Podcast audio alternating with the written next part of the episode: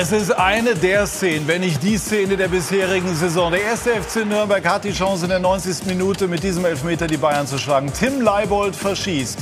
Das könnte am Ende der Saison den Abstieg für den ersten FC Nürnberg bedeuten. Es könnte auch der entscheidende Punkt für die Bayern im Meisterschaftsrennen sein. Was für ein verrücktes Spiel, was für ein verrücktes Bundesliga-Wochenende. Herzlich willkommen, liebe Zuschauer, zu Sky 90, die Fußballdebatte. Gestern gab es auch noch das Albtraum-Derby für Borussia Dortmund bei Schalke mit unter anderem einem sehr, sehr umstrittenen Handelfmeter der uns auch beschäftigen wird. In dieser Runde, die ich Ihnen jetzt vorstellen darf. Michael Kölner stieg 2018 mit dem ersten FC Nürnberg in die Bundesliga auf, wurde aber im Februar 2019 entlassen.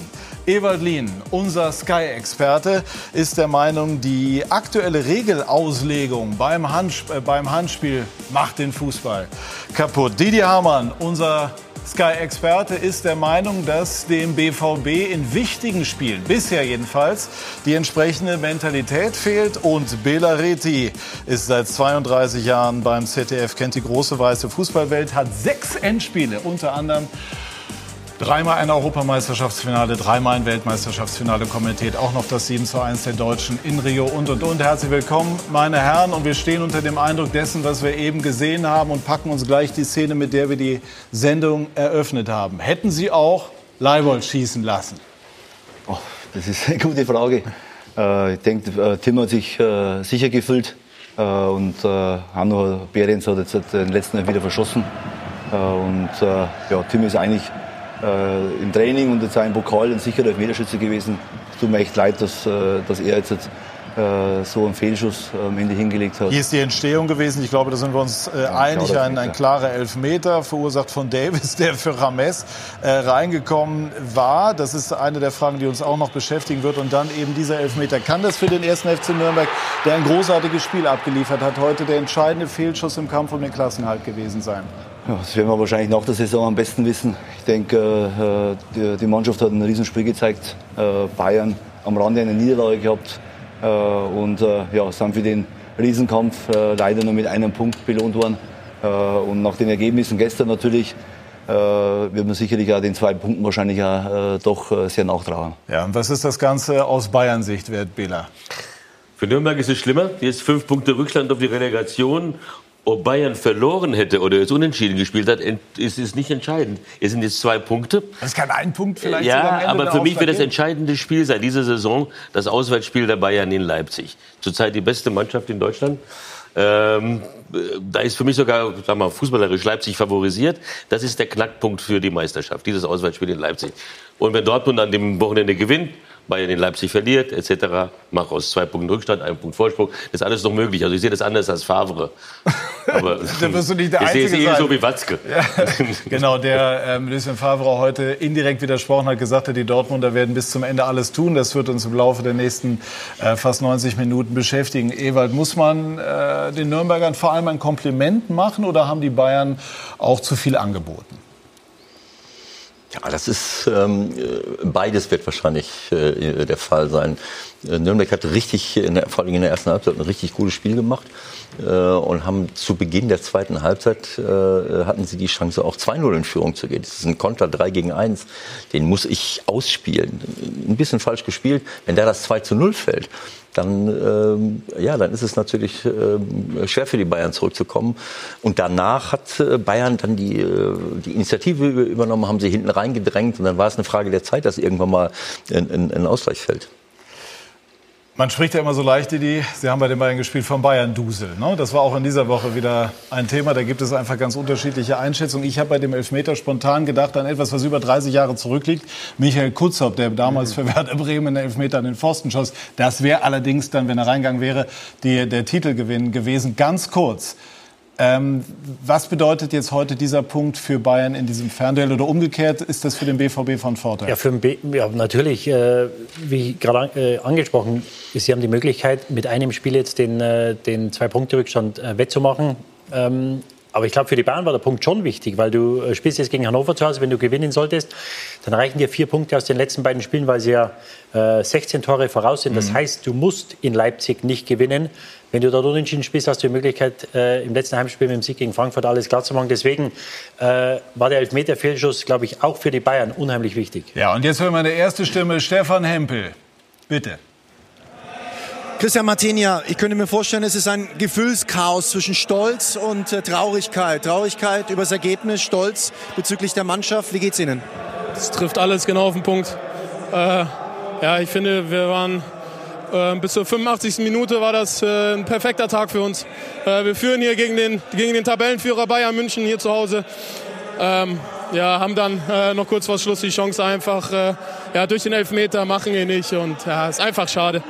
Problem vom Punkt ist beim Club nicht neu. Die letzten drei wurden allesamt verschossen. Es läuft ohnehin in dieser Saison auch was so ein bisschen dieses Spielglück angeht. Viel gegen den ersten FC Nürnberg. Warum glaubt diese Mannschaft trotzdem bis zuletzt an sich? Das sind einfach die Charaktere, die in der Mannschaft sitzen. Ähm, ja, wir, wir bringen wirklich jeden Tag unsere Leistung. Wir trainieren wirklich sehr hart und ähm, wir haben heute auch sehr mutig gespielt. Natürlich war es FC Bayern. Äh, es war klar, dass wir heute wenig Beibesitz haben werden, aber ich finde, ähm, jeder, der hier heute im Stadion war, hat, hat unser, unser gutes Gesicht gesehen, ähm, was es eben braucht, um im Abstiegskampf zu, zu bestehen. Und ähm, wie gesagt, es ist schade, dass wir uns einfach nicht belohnen. Leibold hat die Verantwortung übernommen. Christian Martini, wir können auf den Elfmeter auch noch mal gucken. Vielleicht müssen Sie ja demnächst mal ran. Haben Sie schon mal einen geschossen? Nein. Äh, ja, die Jungs, äh, die, die gehen dahin. Ähm, ja, ähm, unter dem Druck ist es auch nicht einfach, gerade ähm, ja, bei dem Tabellenstand, wo wir eben stehen, ist es ist schwer. Ähm, da, da mache ich keinem Jungen einen Vorwurf. Ähm, nichtsdestotrotz äh, müssen wir die Dinge einfach reinmachen, um uns einfach zu belohnen für die harte Arbeit. Ja. Wie beurteilen Sie die Situation jetzt im Abstiegskampf? Gestern hat Stuttgart gewonnen, heute im Punkt gegen die Bayern war am Ende fast ein bisschen zu wenig oder wie ist die Ausgangslage? Nach wie vor sind wir im Rennen und ähm, ja, wer uns heute gesehen hat, der wird gesehen haben, dass die Mannschaft lebt und dass wir jeder für den anderen rennt. Und ähm, ja, äh, das macht auf jeden Fall Mut für die nächsten Wochen. Klar, ähm, die Ergebnisse von gestern haben natürlich nicht so gut für uns gesprochen, aber wir werden äh, bis zum allerletzten Spieltag nicht aufgeben. Wir haben eine Verantwortung gegenüber den Fans, gegenüber der Region, die hier äh, tagtäglich äh, für, den, für den Club leiden und leben. Und äh, ja, wir werden alles dafür geben, äh, um am Ende der Saison in den Spiegel schauen zu können. Das ist das Wichtigste und ähm, wir schauen dann, was darüber herauskommt. Christian, vielen Dank. Gerne. An diesem Wochenende, so kann man es vielleicht sagen, ist der Abstiegskampf in Fahrt gekommen. Die Teams unten haben gewonnen oder zumindest wie der erste FC Nürnberg gepunktet mit einem überragenden Martenia. Und wir wollen das Ganze jetzt noch einmal äh, auch in Bildern auf uns wirken lassen. Markus Gaub fasst die aufregenden 90 Minuten oder fast 95 in Nürnberg zusammen. Am Ende konnte Boris Schommers über den Punkt sich freuen, den es gegen die Bayern in einem verrückten Spiel gab. Die beste Gelegenheit in der ersten Hälfte durch den Freistoß von Alaba. Martinia noch entscheidend dran. Wehrt den Schuss an die Latte. Bis zur zweiten Hälfte dauerte es dann ein wenig. Die Bayern hatten was zu zündeln mitgebracht und entsprechend startete die zweite Hälfte etwas später. Nürnberg kam dann besser aus der Pause raus. 48. Ulreich pariert zunächst, hat dann das Nachsehen gegen Matthäus Pereira, dritter Saisontreffer für ihn, das erste Nürnberger Bundesligator gegen die Bayern seit November 2012. Bayern weiter durch Standards, vor allem richtig gefährlich. 69. James, wieder Martenia dran. James war eingewechselt worden, musste wenig später aber wieder raus. 75. Minute. Koman mit der guten Idee. Nabri ist da, macht das Tor. Da war Bauer noch dazwischen mit dem Fuß entscheidend dran und bringt damit Nabri erst so richtig in die Szene rein. Zehnter Saisontreffer für den Münchner. Eine Minute vor dem Ende dann der eingewechselte Alfonso Davis. Der war für James gekommen gegen Markreiter und da zeigte Tobias Stieler natürlich völlig zurecht auf den Punkt. Aber die Nürnberger und Elfmeter, das passt nicht. Der vierte verschossene in dieser Saison in sechs Versuchen. Tim Leibold scheitert am Aluminium. Trotzdem, die Bayern hatten am Ende sogar noch die Möglichkeit zu gewinnen durch Kingsley Coman auf und davon. Aber Martinia ist mal wieder da und hält das Unentschieden fest. 1 zu 1, das Ende eines spektakulären Derbys. Ja, Herr Kölner, Sie kennen ja Martin ja jetzt aus unserer Runde am besten. Sie haben ihn jetzt in dieser Saison, als Sie noch Trainer waren, begleitet. Haben Sie in der Szene eben gedacht, der hat die Nerven, so lange stehen zu bleiben und das Ding zu halten? Ja, äh, Christian ist in dem Punkt, äh, glaube ich, das ist einer seiner Stärken, eins gegen eins. Äh, da bleibt er lange stehen und äh, äh, ja, und hat dann äh, sicher, das ist ja gut so für ihn, dass er so ein famoses Spiel gemacht hat und am Ende dann trotzdem nur den Punkt dem Club gesichert hat. Doch, aber auf der anderen Seite dann überraschend, dass ein Mann von der Klasse Command Eberl den dann nicht versenkt. Warum nicht?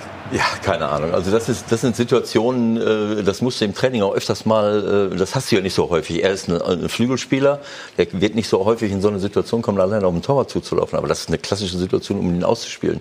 Ich muss mit Tempo mal, eigentlich, mit ne? Tempo, Ich muss ihn ja noch nicht mal ausspielen. Es reicht, wenn ich den Ball nach links lege und bevor er sich wirft, habe ich schon die, die, diesen Meter Raum, um den ins leere Tor zu schießen. Wobei viele dieser der Stürmer oder dieser Offensivspieler, das sind Instinktfußballer, das ist Intuition. Und wenn du natürlich 60 Meter vor dir hast, dann hast du viel Zeit zu überlegen. Ja, und wenn äh, ab und zu kriegst du Chancen und dann sagst du, das hat er toll gemacht. Die einfachsten sind immer die, wo du keine Zeit hast zu überlegen. Und er hatte drei, vier, fünf Sekunden, bis er vom Tor ist und hat wahrscheinlich 100 Gedanken gehabt, ob er ein Ausspiel schießt, links, rechts, er ist ja beidfüßig. Ähm, letztendlich ähm, hat er vielleicht zu viele Gedanken im Kopf gehabt oder zu viel Zeit zu überlegen um dann den Ball reinzumachen. Martini hat eben die Mentalität in der Mannschaft angesprochen. Wie ist die denn? Ja, außer, außergewöhnlich, glaube ich. Das äh, haben wir die ganze Saison gesehen. Das war ein Faust von dem letzten Jahr, äh, dass wir die Mannschaft so auch nach den Charakteren gut zusammengestellt haben. Äh, ich denke, die Mannschaft äh, äh, gibt Woche für Woche alles. Äh, sind in den Heimspielen brutal stark. Und auswärts, das leider in der Saison noch nicht so geklappt, aber zu Hause mit den Fans im Rücken ist das Max-Morlock-Stadion äh, eine Festung. Äh, und da hat sich jetzt jede Mannschaft bis auf ein paar wenige Ausnahmen sehr, sehr schwer getan. Tut es Ihnen weh, jetzt zu sehen, wie diese Mannschaft in solchen Spielen besteht? Wie ist Ihr emotionaler Zugang zum Club im Moment? Ja, natürlich äh, fiebert man da mit. Also das ist ja völlig normal. Das haben wir eben gemerkt. Äh, das wäre schlimm, wenn es andersrum wäre. Ich denke, äh, man äh, ist dann nur dabei, wobei man dann auf der anderen Seite aber sich trotzdem jetzt in den zwei Monaten schon gelöst hat davon. Das glaube ich ist auch wichtig, dass man für sich selber die Dinge verarbeitet, reflektiert und dann am Ende ja dann wieder sowohl im Kopf, aber auch im Innenleben klar wird, damit man auch wieder für einen neuen Verein am Ende auch wieder positive Energie wieder rangekommen. Jetzt fragen wir sich, Bela, äh, warum haben die Bayern jetzt heute diesen Matchball nicht verwandeln können? Ne? Damit haben ja eigentlich die meisten gerechnet, nach der Vorlage, die Borussia Dortmund gestern geliefert hat eine ähnliche Konstellation wie gestern. Klare Underdog gegen klare Favoriten. Und in der Phase der Saison, glaube ich, äh, heben sich diese Dinge langsam auf. Also diese Mentalität, die Schalke gestern gezeigt hat, die Nürnberg in der Not gezeigt hat, äh, ist dann schon, kann Qualität, glaube ich, ausgleichen und kompensieren. Und äh, vielleicht äh, war auch dieser Satz von Favre auch so, vielleicht ist er cleverer und, und raffinierter, als wir alle denken. Äh, deshalb so formuliert. Also der Satz, in dem er gesagt hat, ja, das war's jetzt. Titel ist verspielt, ja. um die Bayern möglicherweise in Sicherheit zu wiegen. Das sind ja alle so viel. hat schon so weit gedacht in so, dem Moment. Ja, ja, der hat viel Zeit gehabt nachzudenken. Der hat so viele Interviews gegeben. Ich glaube, da war auch ein Aspekt vielleicht dabei. Aber diese, diese, dieses, diese mentale Phase im Moment bei den äh, gefährdeten Mannschaften, beziehungsweise Mannschaften, die was holen können, ist eine andere als am zwölften Spieltag. Ja, aber umgekehrt ist es ja schon so, dass man den Bayern zutrauen müsste, Mentalität hin oder her in Nürnberg dann den Sieg einzufahren, den, ja, wie gesagt, die meisten im Grunde genommen erwartet haben. Ja, aber es kann genauso gut äh, andersrum sein. Dieses, äh, diese, diese Vorlage, die, die äh, Dortmund unfreiwillig geliefert hat, kann auch ein bisschen zur Entspannung äh, führen. Mhm. Ne? Also wenn du, mhm. wenn Dortmund gewinnt und du siehst, die, die sind oben, dann, dann habe ich ja nichts mehr zu verlieren. Dann muss ich äh, mit stehe ich mit dem Rücken zur Wand und muss alles geben. Und ich glaube, dass diese Spannung so ein bisschen weg ist dann. Dortmund verliert, so und dann ist kann ich mir vorstellen. Dass, und dann treffen sie auf eine, auf eine Mannschaft Nürnberg, die zu Hause richtig gut sind und, und alles reinwerfen. Ähm, ja, sie hätten heute verlieren können. Wo waren denn die inhaltlichen Defizite bei den Bayern? Äh, ja, das ist äh, schwer zu sagen. Also ich meine, äh, sie haben ähm, äh, sie haben es eigentlich ordentlich gemacht, aber dieses ähm, äh, es gab zwei drei Chancen, die sie die sie eigentlich hätten nutzen müssen, wo James den Ball reinsteckt auf Goretzka. Da macht Goretzka noch so einen Schlenker nach rechts, da muss er direkt auf die lange Ecke schießen, steht allein vom Torwart. Äh, das muss Tor sein. Da waren ein paar gro große Chancen, die sie hätten nutzen können. Aber vielleicht hat wirklich dieses dieses Quäntchen Konzentration gefehlt, äh, diesen Killerinstinkt zu sagen, so das das ziehe ich jetzt hier durch oder ich ich glaube, dass diese Spannung nicht in letzter, in letzter Konsequenz da war. Mhm. Und dass die Nürnberger sie überrascht haben. Wie schon so oft in dieser Saison gegen kleinere Gegner. gegen Düsseldorf, gegen Augsburg, gegen Freiburg. Das heißt, da fehlt es im Unterbewusstsein irgendwo an dem, an, an, an, am, am letzten Instinkt. Quäntchen. Quäntchen wenn man gesehen hat, wie die gespielt haben, als sie, es darauf ankam, Borussia Dortmund, 5 zu 0 vom Platz zu atmen, ja, da hat man das Potenzial gesehen, die Qualität dieser Mannschaft, die Mentalität gegen ja, kleinere Gegner. Das wird schon irgendwie, scheint immer noch drin zu stecken. Zu ihrer Verteidigung muss man sagen, dass sie in den letzten Wochen ja kaum Ausschläge nach unten hatten, die Bayern. Also da haben sie sich ja wirklich, gerade in der Liga haben sie sich ja sensationell verkauft. Ähm, und schon etwas überrascht. Natürlich hatten sie ein schweres Spiel unter der Woche im Pokal äh, ohne Nabri zu spielen. Und, und Müller hat dann äh, rechts oder halb rechts gespielt. Er hat seine besten Spiele hinter Lewandowski gemacht in den letzten Wochen, was auch immer gut funktioniert hat. Und es fehlt halt dann doch, wenn du nur einen 1 gegen 1 Spiel hast, mit Komar fehlt dann doch irgendwo immer wieder die Qualität, um Überzahl zu schaffen. Und das hat ihnen äh, gerade in der ersten Hälfte gefehlt. Und deswegen haben sie sich über weite Strecken sehr schwer getan. Dinge, die wir erfragen können beim Trainer. Bei Nico Kovac, er steht bei Stefan Hempel. Ja, Nico Kovac, warum haben den Bayern heute die Mittel gefehlt, hier dieses Spiel zu gewinnen? Ich glaube, erst einmal ähm, hat man schon gesehen, dass wir am Mittwoch ein schweres Pokalspiel hatten. Dann zum anderen, natürlich war die Atmosphäre heute extrem gut ja, für die Nürnberger und die Nürnberger haben das äh, außerordentlich gut gemacht. Was meinen Sie mit Atmosphäre? Ja, die war gut. Ich fand die Atmosphäre war gut. Also die, die Zuschauer haben richtig äh, äh Betrieb gemacht. Das hat man auch bei den Nürnbergern gesehen. Die haben sich in jeden Ball reingeschmissen, haben dort äh, 90 Minuten leidenschaftlich Fußball gespielt und auch verteidigt, haben dort ähm, ja ähm, letztendlich den Punkt sich erkämpft. Ja, und wir wussten auch vor dem Spiel, man hat es ja auch gesehen in den Ergebnissen in den letzten äh, Stunden, dass es äh, nicht ganz einfach ist. Zum Schluss äh, kommen dann Ergebnisse zustande, die, die man so für nicht erwarten konnte. Aber gut, wir haben heute nicht so gut gespielt. Wir haben heute zwar Chancen gehabt, aber trotzdem äh, müssen wir glücklich sein, dass wir einen Punkt mitgenommen haben, weil der Elfmeter, wenn er reingeht, dann ist sowieso alles gegessen. Dann kommen wir jetzt gar nicht in die Situation, wo der King alleine geht. Also äh, wir haben uns heute schwer getan, weil Nürnberg das gut gemacht hat, aber wir heute auch nicht unsere Normalform hatten. Gefühlt war das aber auch noch ein Elfmeter für die Bayern, also eine 1-1-Situation in der Nachspielzeit, auf die wir auch gerne noch mal gucken können. Äh, Nico Kovac, Koman ähm, geht da allein auf Martinia zu. Was sagen Sie zu dieser Szene? Ich bin jetzt überrascht, wenn Sie sagen, dass es dort ähm, hätte Elfmeter geben können. Also das muss ich mir jetzt auch mal anschauen. Nee, habe ich nicht gesagt. Ach so. Ach so. Okay. Gefühlt war das auch eine, also gefühlt war es auch ein Elfmeter, ne? Okay, okay, das meinen Sie damit. Nein, na klar. Also wenn du eins gegen Was eins. die Chance angeht. Natürlich. Also du läufst ähm, 50 Meter auf Martinia zu, überlegst, was machst du, wie machst du es am besten, äh, gehst du vorbei, nimmst du, äh, nimmst ihn aus oder spielst du vielleicht noch rüber auf den Serge, der mitgelaufen ist. Ähm, letzten Endes äh, haben dann die Kräfte ein bisschen gefehlt, die Konzentration. Aber Martinia hat das natürlich auch so gut gemacht. Äh, es ist schon Wahnsinn. Also was innerhalb von fünf Minuten so alles passiert und äh, die Bundesliga ist einfach einfach verrückt. Man sieht es ähm, Spieltag äh, für Spieltag, gestern, heute, ja, und das wird wahrscheinlich die nächsten drei Spieltage genauso sein. Aber wie ärgerlich ist es nach dem Fauxpas von Dortmund gestern im Derby, dass Sie quasi davon nicht partizipieren? Ja, das ist total ärgerlich, weil wir hätten hier uns heute einen Matchball spielen können. Ja, wir hätten auf vier Punkte wegziehen können. Haben wir jetzt nicht geschafft. Es ist einer mehr geworden, aber das äh, verändert die Ausgangssituation dahingehend ähm, ja, marginal, minimal. Wir haben jetzt äh, drei Spieler. Wir müssen, um auf ganz Nummer sicher äh, gehen, müssen wir sieben Punkte holen. Ja, das heißt, äh, zweimal gewinnen, einmal unstehen. Aber wir wollen alle Spiele gewinnen, müssen wir gewinnen, weil die anderen werden von hinten sicherlich schieben. Warum haben Sie James ein- und wieder ausgewechselt? Ich glaube, Sie haben es auch gesehen im Bild. Äh, er hatte sich gleich, ich glaube, nach fünf Minuten kam äh, Thiago zu mir und sagte, äh, er spürt was in der Wade. Er konnte jetzt nicht genau definieren, ob dort was kaputt gegangen ist oder ob er sich das nur gezerrt hat, sodass wir ähm, ihn deswegen rausnehmen mussten. Er ist jetzt auch schon behandelt worden und morgen müssen wir eine Untersuchung machen, um zu sehen, ob dort ähm, mehr kaputt ist oder eben nicht. Und ähm, der Sportdirektor war ein bisschen sauer in dieser Szene an der Bank. Äh, können Sie sich an die Szene erinnern, was da mit äh, Hasan Salihamidzic und James los war? Nein, äh, es, ist, es ist natürlich äh, sehr laut im Stadion. Man kriegt nicht alles mit. Man ähm, äh, kann den Spieler nicht erreichen. Wir können da nochmal drauf gucken. Ja, man, äh, es, ist ja, es ist ja so, er ist jetzt rausgelaufen und, und ähm, hat hinten was. Der Brazzo spricht ja sehr gut Spanisch, sodass er ihn dann, äh, okay. ja, ja, sodass er ihn natürlich auf Spanisch gefragt hat, was Sache ist, weil vor, ich glaube, fünf, sechs Minuten vorher kam Thiago zu mir und sagte, äh, er hatte was an der Wade und deswegen wussten wir nicht, okay, nehmen wir ihn gleich raus, nehmen wir ihn nicht raus, äh, weil wir hatten überlegt, eventuell einen anderen Spieler auszuwechseln. Ja, jetzt wechselst du einen Spieler aus, der eingewechselt wird aufgrund von Verletzungen, ja, da darfst du nicht zu früh wechseln, weil du musst erstmal wissen, kann er weitermachen oder kann er nicht und der konnte nicht mehr. Sie haben sich für den äh, relativ unerfahrenen Davis heute entschieden. Äh, Robben, wollten Sie nicht den Druck geben in so einem Spiel oder was war die Entscheidung, ihn vielleicht da rauszulassen?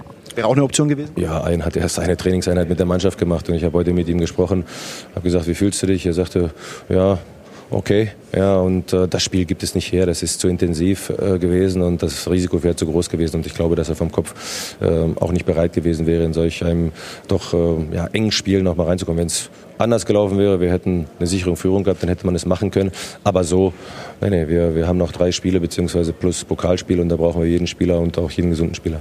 Danke, Nico Kovac. Klar, danke. Schön, danke.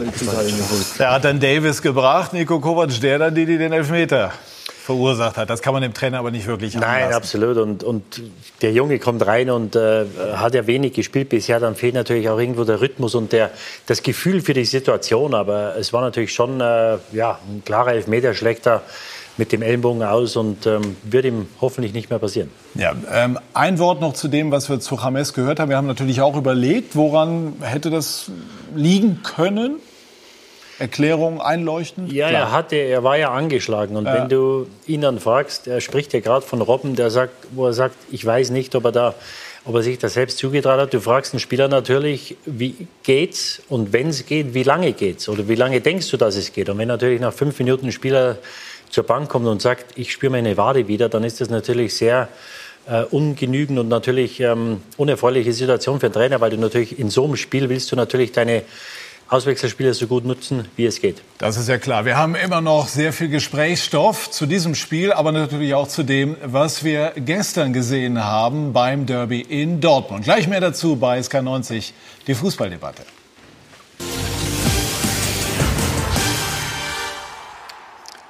Wir sind zurück bei SK90, die Fußballdebatte und wollen jetzt noch mal in aller Ruhe mit den Herren hier am Tisch und mit Ihnen, liebe Zuschauer zu Hause, schauen auf die Tore, die wir heute gesehen haben. Und zwar zunächst auf die Führung für den ersten FC Nürnberg, der gegen die Bayern wirklich ein sehr, sehr gutes Spiel gemacht hat. Und in dieser Szene, die die in Führung geht, wie beurteilen Sie das Abwehrverhalten der Bayern und vor allem auch das von Ulreich?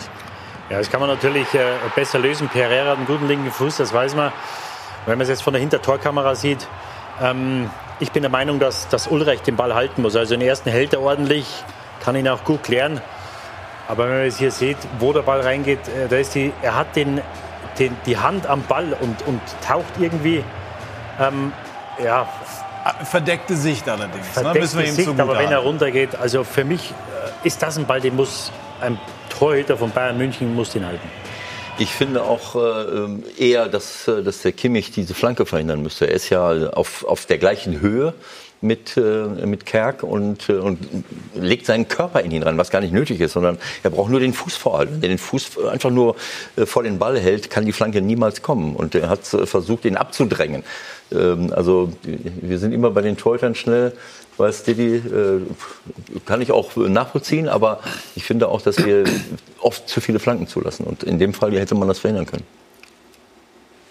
Bin ich bei Ewald. Also ähm, äh, das äh, Verhindern von Flanken ist äh, sehr häufig der Grund für, oder das Nicht-Verhindern von, von, für solche Situationen. Also Kimmich hat da nicht gut ausgesehen. Ja, und, und Alaba geht natürlich raus und der soll die natürlich auch nicht auf seinen linken Fuß kommen lassen in die Mitte. Also normalerweise schaust du, dass du ihn nach, nach außen bringst, wo der Winkel schlechter wird. Also Alaba kann es natürlich auch anders lösen. Der Torhüter ist die letzte Linie der Verteidigung ähm, wenn er die Hand dran hat und er, er, kommt ja an den Ball hin. Also ich hab, hatte den Eindruck, dass er irgendwo an dem Ball etwas vorbeitaucht. Ähm Michael Kölner, was sagen Sie als Trainer? Ja gut, äh, die Flanke ist natürlich, äh, Ewo richtig angesprochen, äh, die Flanke, die, die, die, muss verhindert werden. Aber dann noch natürlich Löwen, geht natürlich super in die Box rein, mit einem riesen Laufweg und reißt da natürlich den bayerischen, den, den Abwehrverbund von Bayern richtig nochmal auseinander. Äh, mit so einem Laufiger, der tut natürlich der, der gegnerischen Abwehr richtig weh. Wir haben David Alaba live am Mikrofon bei Stefan Hempel. Bitte schön. Ja, David Alaba kommt gerade aus der Kabine. Wie ist die Stimmung so nach dem 1-1 in Nürnberg beim Tabellenvorletzten? Ja, wir wussten natürlich im Vorhinein, was für eine Chance wir heute haben. Deshalb war jetzt die Stimmung jetzt ähm, nach dem Spiel jetzt nicht die beste. Ähm, aber wir müssen den Kopf hoch tun, ähm, weil wir noch wichtige Spiele jetzt in den nächsten Wochen haben und äh, noch alles drin ist. Woran lag es denn heute? Was war die Problematik? War der Gegner so gut oder die Bayern so schwach? Ähm, schwierig zu sagen. Ich glaube, er liegt an vielen Sachen. Ich glaube, dass Nürnberg in erster Linie es äh, schon nicht schlecht gemacht hat. Ähm, und ähm, wir vielleicht irgendwo auch äh, ein bisschen gemerkt haben, dass wir jetzt äh, schon harte und, äh, Spiele hatten jetzt in den letzten Wochen, in, äh, vor drei Tagen in Bremen, äh, eine Woche vorher in, äh, gegen Bremen, waren sicherlich keine einfachen Spiele. Und das hat man vielleicht irgendwo heute gemerkt. Und ähm, ich glaube, dass das, äh, wenn man das Spiel sich heute ansieht, dass ein 1-1 im Großen und Ganzen okay ist. Sie hatten bei 0-0 noch einen guten Standard. Waren Sie da schon nah dran am Jubeln? Wir können da nochmal drauf gucken. Der war ja gefühlt schon irgendwie drin. Wie haben Sie es erlebt? Kommt gleich.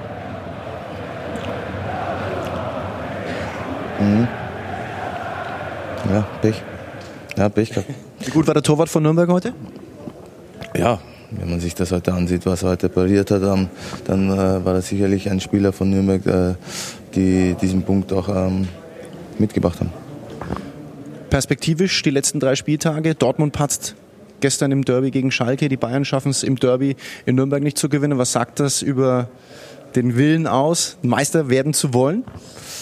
Ähm, ich kann nur sagen, was Oder wir. Nervosität vielleicht auch im Finale? Ähm, Nervosität würde ich jetzt äh, nicht sagen. Sicherlich ist irgendwo die Anspannung da. Jetzt äh, haben wir noch äh, drei wichtige Spiele in der Meisterschaft und das, äh, das wissen wir natürlich. Und ähm, wie gesagt, es ist, kein, ist nicht einfach, das wissen wir, äh, dass wir alles in die Waagschale werfen müssen, um am Ende der Saison ganz oben zu stehen. Und das ist unser Ziel und äh, wir wollen natürlich dieses Ziel erreichen. Vielen Dank. Ciao. Servus. Na gut, wenn wir einfach die Zahlen anschauen, müssen wir sagen, die Bayern haben ihren Vorsprung um einen Punkt vergrößert an diesem Wochenende. Das ist dann nun mal auch die Realität. Ein Wort noch zu Pereira, dem Torschützen. Das war, glaube ich, Ihre Entdeckung. Wie haben Sie oder wie sind Sie auf den gekommen? Der ist ja geliehen. Ja, ja, Andreas Bornemann und ich haben den äh, praktisch in einen Last-Minute-Transfer, hat Andreas Bornemann den nur klar gemacht. Äh, wussten, wir, wir brauchen einen Unterschiedsspieler. Wussten aber auch, dass äh, Matthäus schon eine lange Zeit brauchen wird. Seine Zeit brauchen wir, bis er Bundesliga letztendlich auch dann in der Intensität mitgehen kann. Und so freut es mich auch. Äh, das war äh, für uns eigentlich im, im, im, im September klar, äh, dass der hinten raus in der Saison ein ganz, ganz wertvoller Spieler werden kann. Und das zeigt Matthäus jede Woche, wie er jetzt der, Mannschaft, dem Verein hilft und am Ende auch dem Spiel so eine besondere Note verleihen kann. Ist das für Sie ärgerlich? Äh, Denn es war ja klar, dass viele Spieler brauchen würden und Sie sozusagen gerade dann in der Phase gehen mussten, als möglicherweise das Ganze begann, Früchte zu tragen. Ja, äh, es ist hypothetisch. Äh, Natürlich ärgert einen eine Entlassung, es ärgert einen, dass man freigestellt wird. Vor allem, wer die, die Historie jetzt der letzten drei Jahre kennt, dass du äh, vor allem über den Fußball ganz, ganz viel getan hast, dass der Verein äh, wieder finanziell Boden unter die Füße kriegt, dass der jetzt in der letzten Woche das erste Mal die Lizenz wieder seit 2007 ohne Auflagen bekommt. Äh, Das ist vorrangig über den Fußball passiert, über Transfers, über den Aufstieg. Äh, Und da haben wir äh, äh, alles dafür getan haben uns dann äh, äh, ja, äh, drei Jahre, gut bayerisch würde man sagen, den Hintern aufgerissen äh, und haben alles dafür getan. Und dann ist es natürlich bitter in dem Sinn.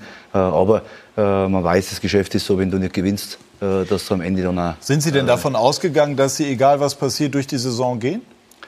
Ja, äh, so war es eigentlich verabredet. Also es war schon äh, der Plan, dass der Aufstieg eigentlich äh, viel zu früh gekommen ist, äh, nicht geplant war. Man sieht, wie schwer Aufsteigen ist, wenn man die diesjährige Saison in der zweiten Liga anschaut, äh, dass wir da letztes Jahr einfach einen super Job gemacht haben, aber auch schon in dem äh, halben Jahr davor, äh, dass wir die den Verein dann äh, nicht im Sinkflug Richtung dritte Liga, dass wir das stabilisieren konnten, trotz vieler Spielerverkäufe. Äh, und dann auch letztes Jahr in der Aufstiegssaison noch viele verkauft haben und trotzdem den Aufstieg geschafft haben. Äh, Das ist natürlich dann, äh, da wünscht man sich natürlich schon, dass man dann äh, das Vertrauen kriegt, weil äh, das haben wir im letzten Jahr auch, haben wir auch äh, viele Durchstrecken gehabt, viele schlechte Phasen gehabt. Aber hinten Aber war anders wir- besprochen. Ja, natürlich sagen wir, äh, mit Andreas Bornemann war das natürlich sicherlich anders vereinbart. Also ich finde es äh, ungeheuerlich so etwas. Das ist ein weiteres Beispiel dafür, wie wenig Kontinuität in Vereinen ist und für mich auch nicht seriös. Es ist nicht seriös. Wenn ich so eine Arbeit mache, Nürnberg hat riesengroße finanzielle Probleme, verkauft jedes Jahr seit Jahren im Winter ihre besten Leute, Burgstaller, Schöpf, Teuchert, äh, Mö, äh, Möwald jetzt noch dazu, immer wieder und immer wieder. Und dann äh, holen sie junge Leute ran, die, die sich entwickeln, die, für die die Bundesliga vielleicht ein Jahr zu früh gekommen ist.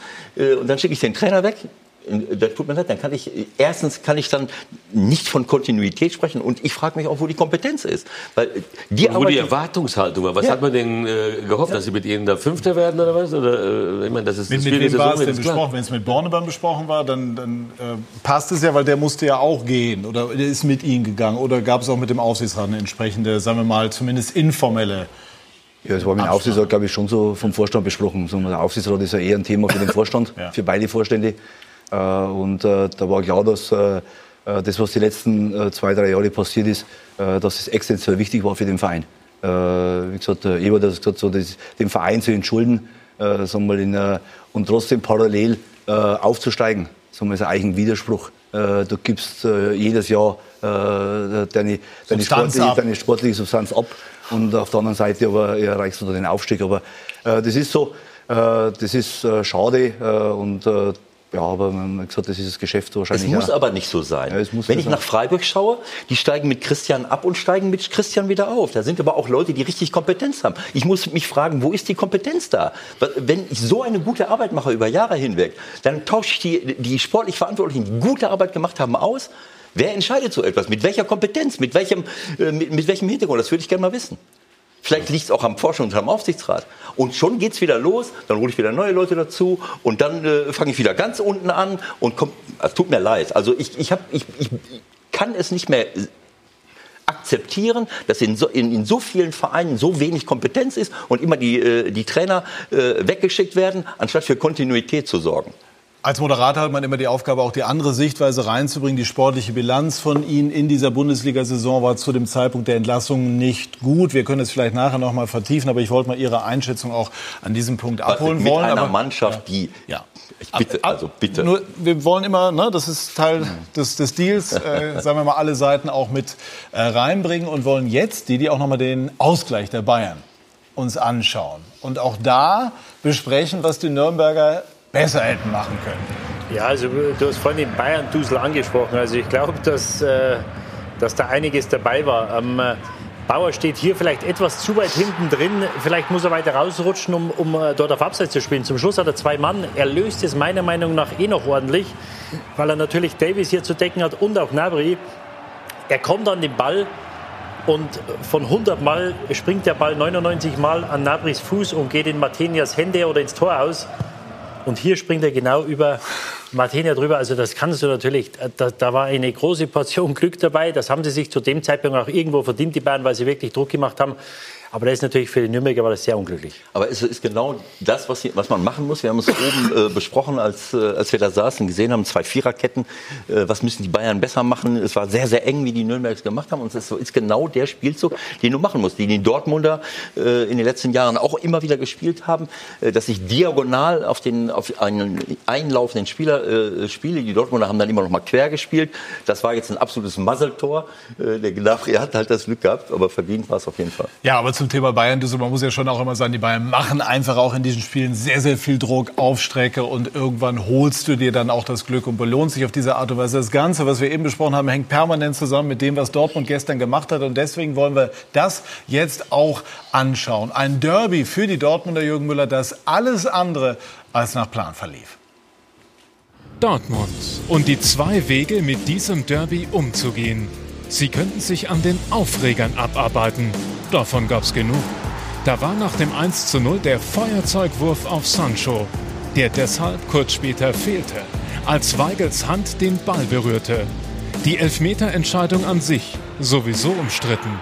Wie hoch war Weigels Hand wirklich? Weil der Arm auf Schulterhöhe ähm, waagerecht abgespreizt ist. Ähm, das ist eine Vergrößerung der Körperfläche. Es wird das Ziel von jedem äh, Gegner. Äh, du musst gegen seinen Arm äh, schießen. Das ist eine Schande. Das ist eine große Schande für den Fußball. Sie können sich über die unnötige rote Karte von Reus aufregen, der dem BVB nun weitere Spiele fehlen wird. Warum nicht darüber reden, dass es eine rote Karte war? Ähm, ich glaube, ich komme einfach einen Schritt zu spät. War es Schicksal, dass nur 137 Sekunden später Caligiuri das Derby vorentschied? War es Dummheit, dass Wolf mit einer fast identischen Aktion ebenfalls glatt rot sah? Die beiden roten Karten kann man am Ende, denke ich, dann gegen. Haben wir uns ähm, nicht wirklich clever angestellt. Und dann ist da noch die sachliche Nachbetrachtung, die vielleicht etwas schmerzhafter ist. Warum hat sich Dortmund nach dem sicherlich umstrittenen 1:1 so aus dem Konzept bringen lassen? Trotzdem haben wir die Zeit zurückzukommen. Natürlich, äh, eine Halbzeit ist sehr, sehr lang. Weshalb bekamen sie selbst mit vier Mann Sané beim 1:2 nicht in den Griff? Es war das 18. Standardgegentor der Saison.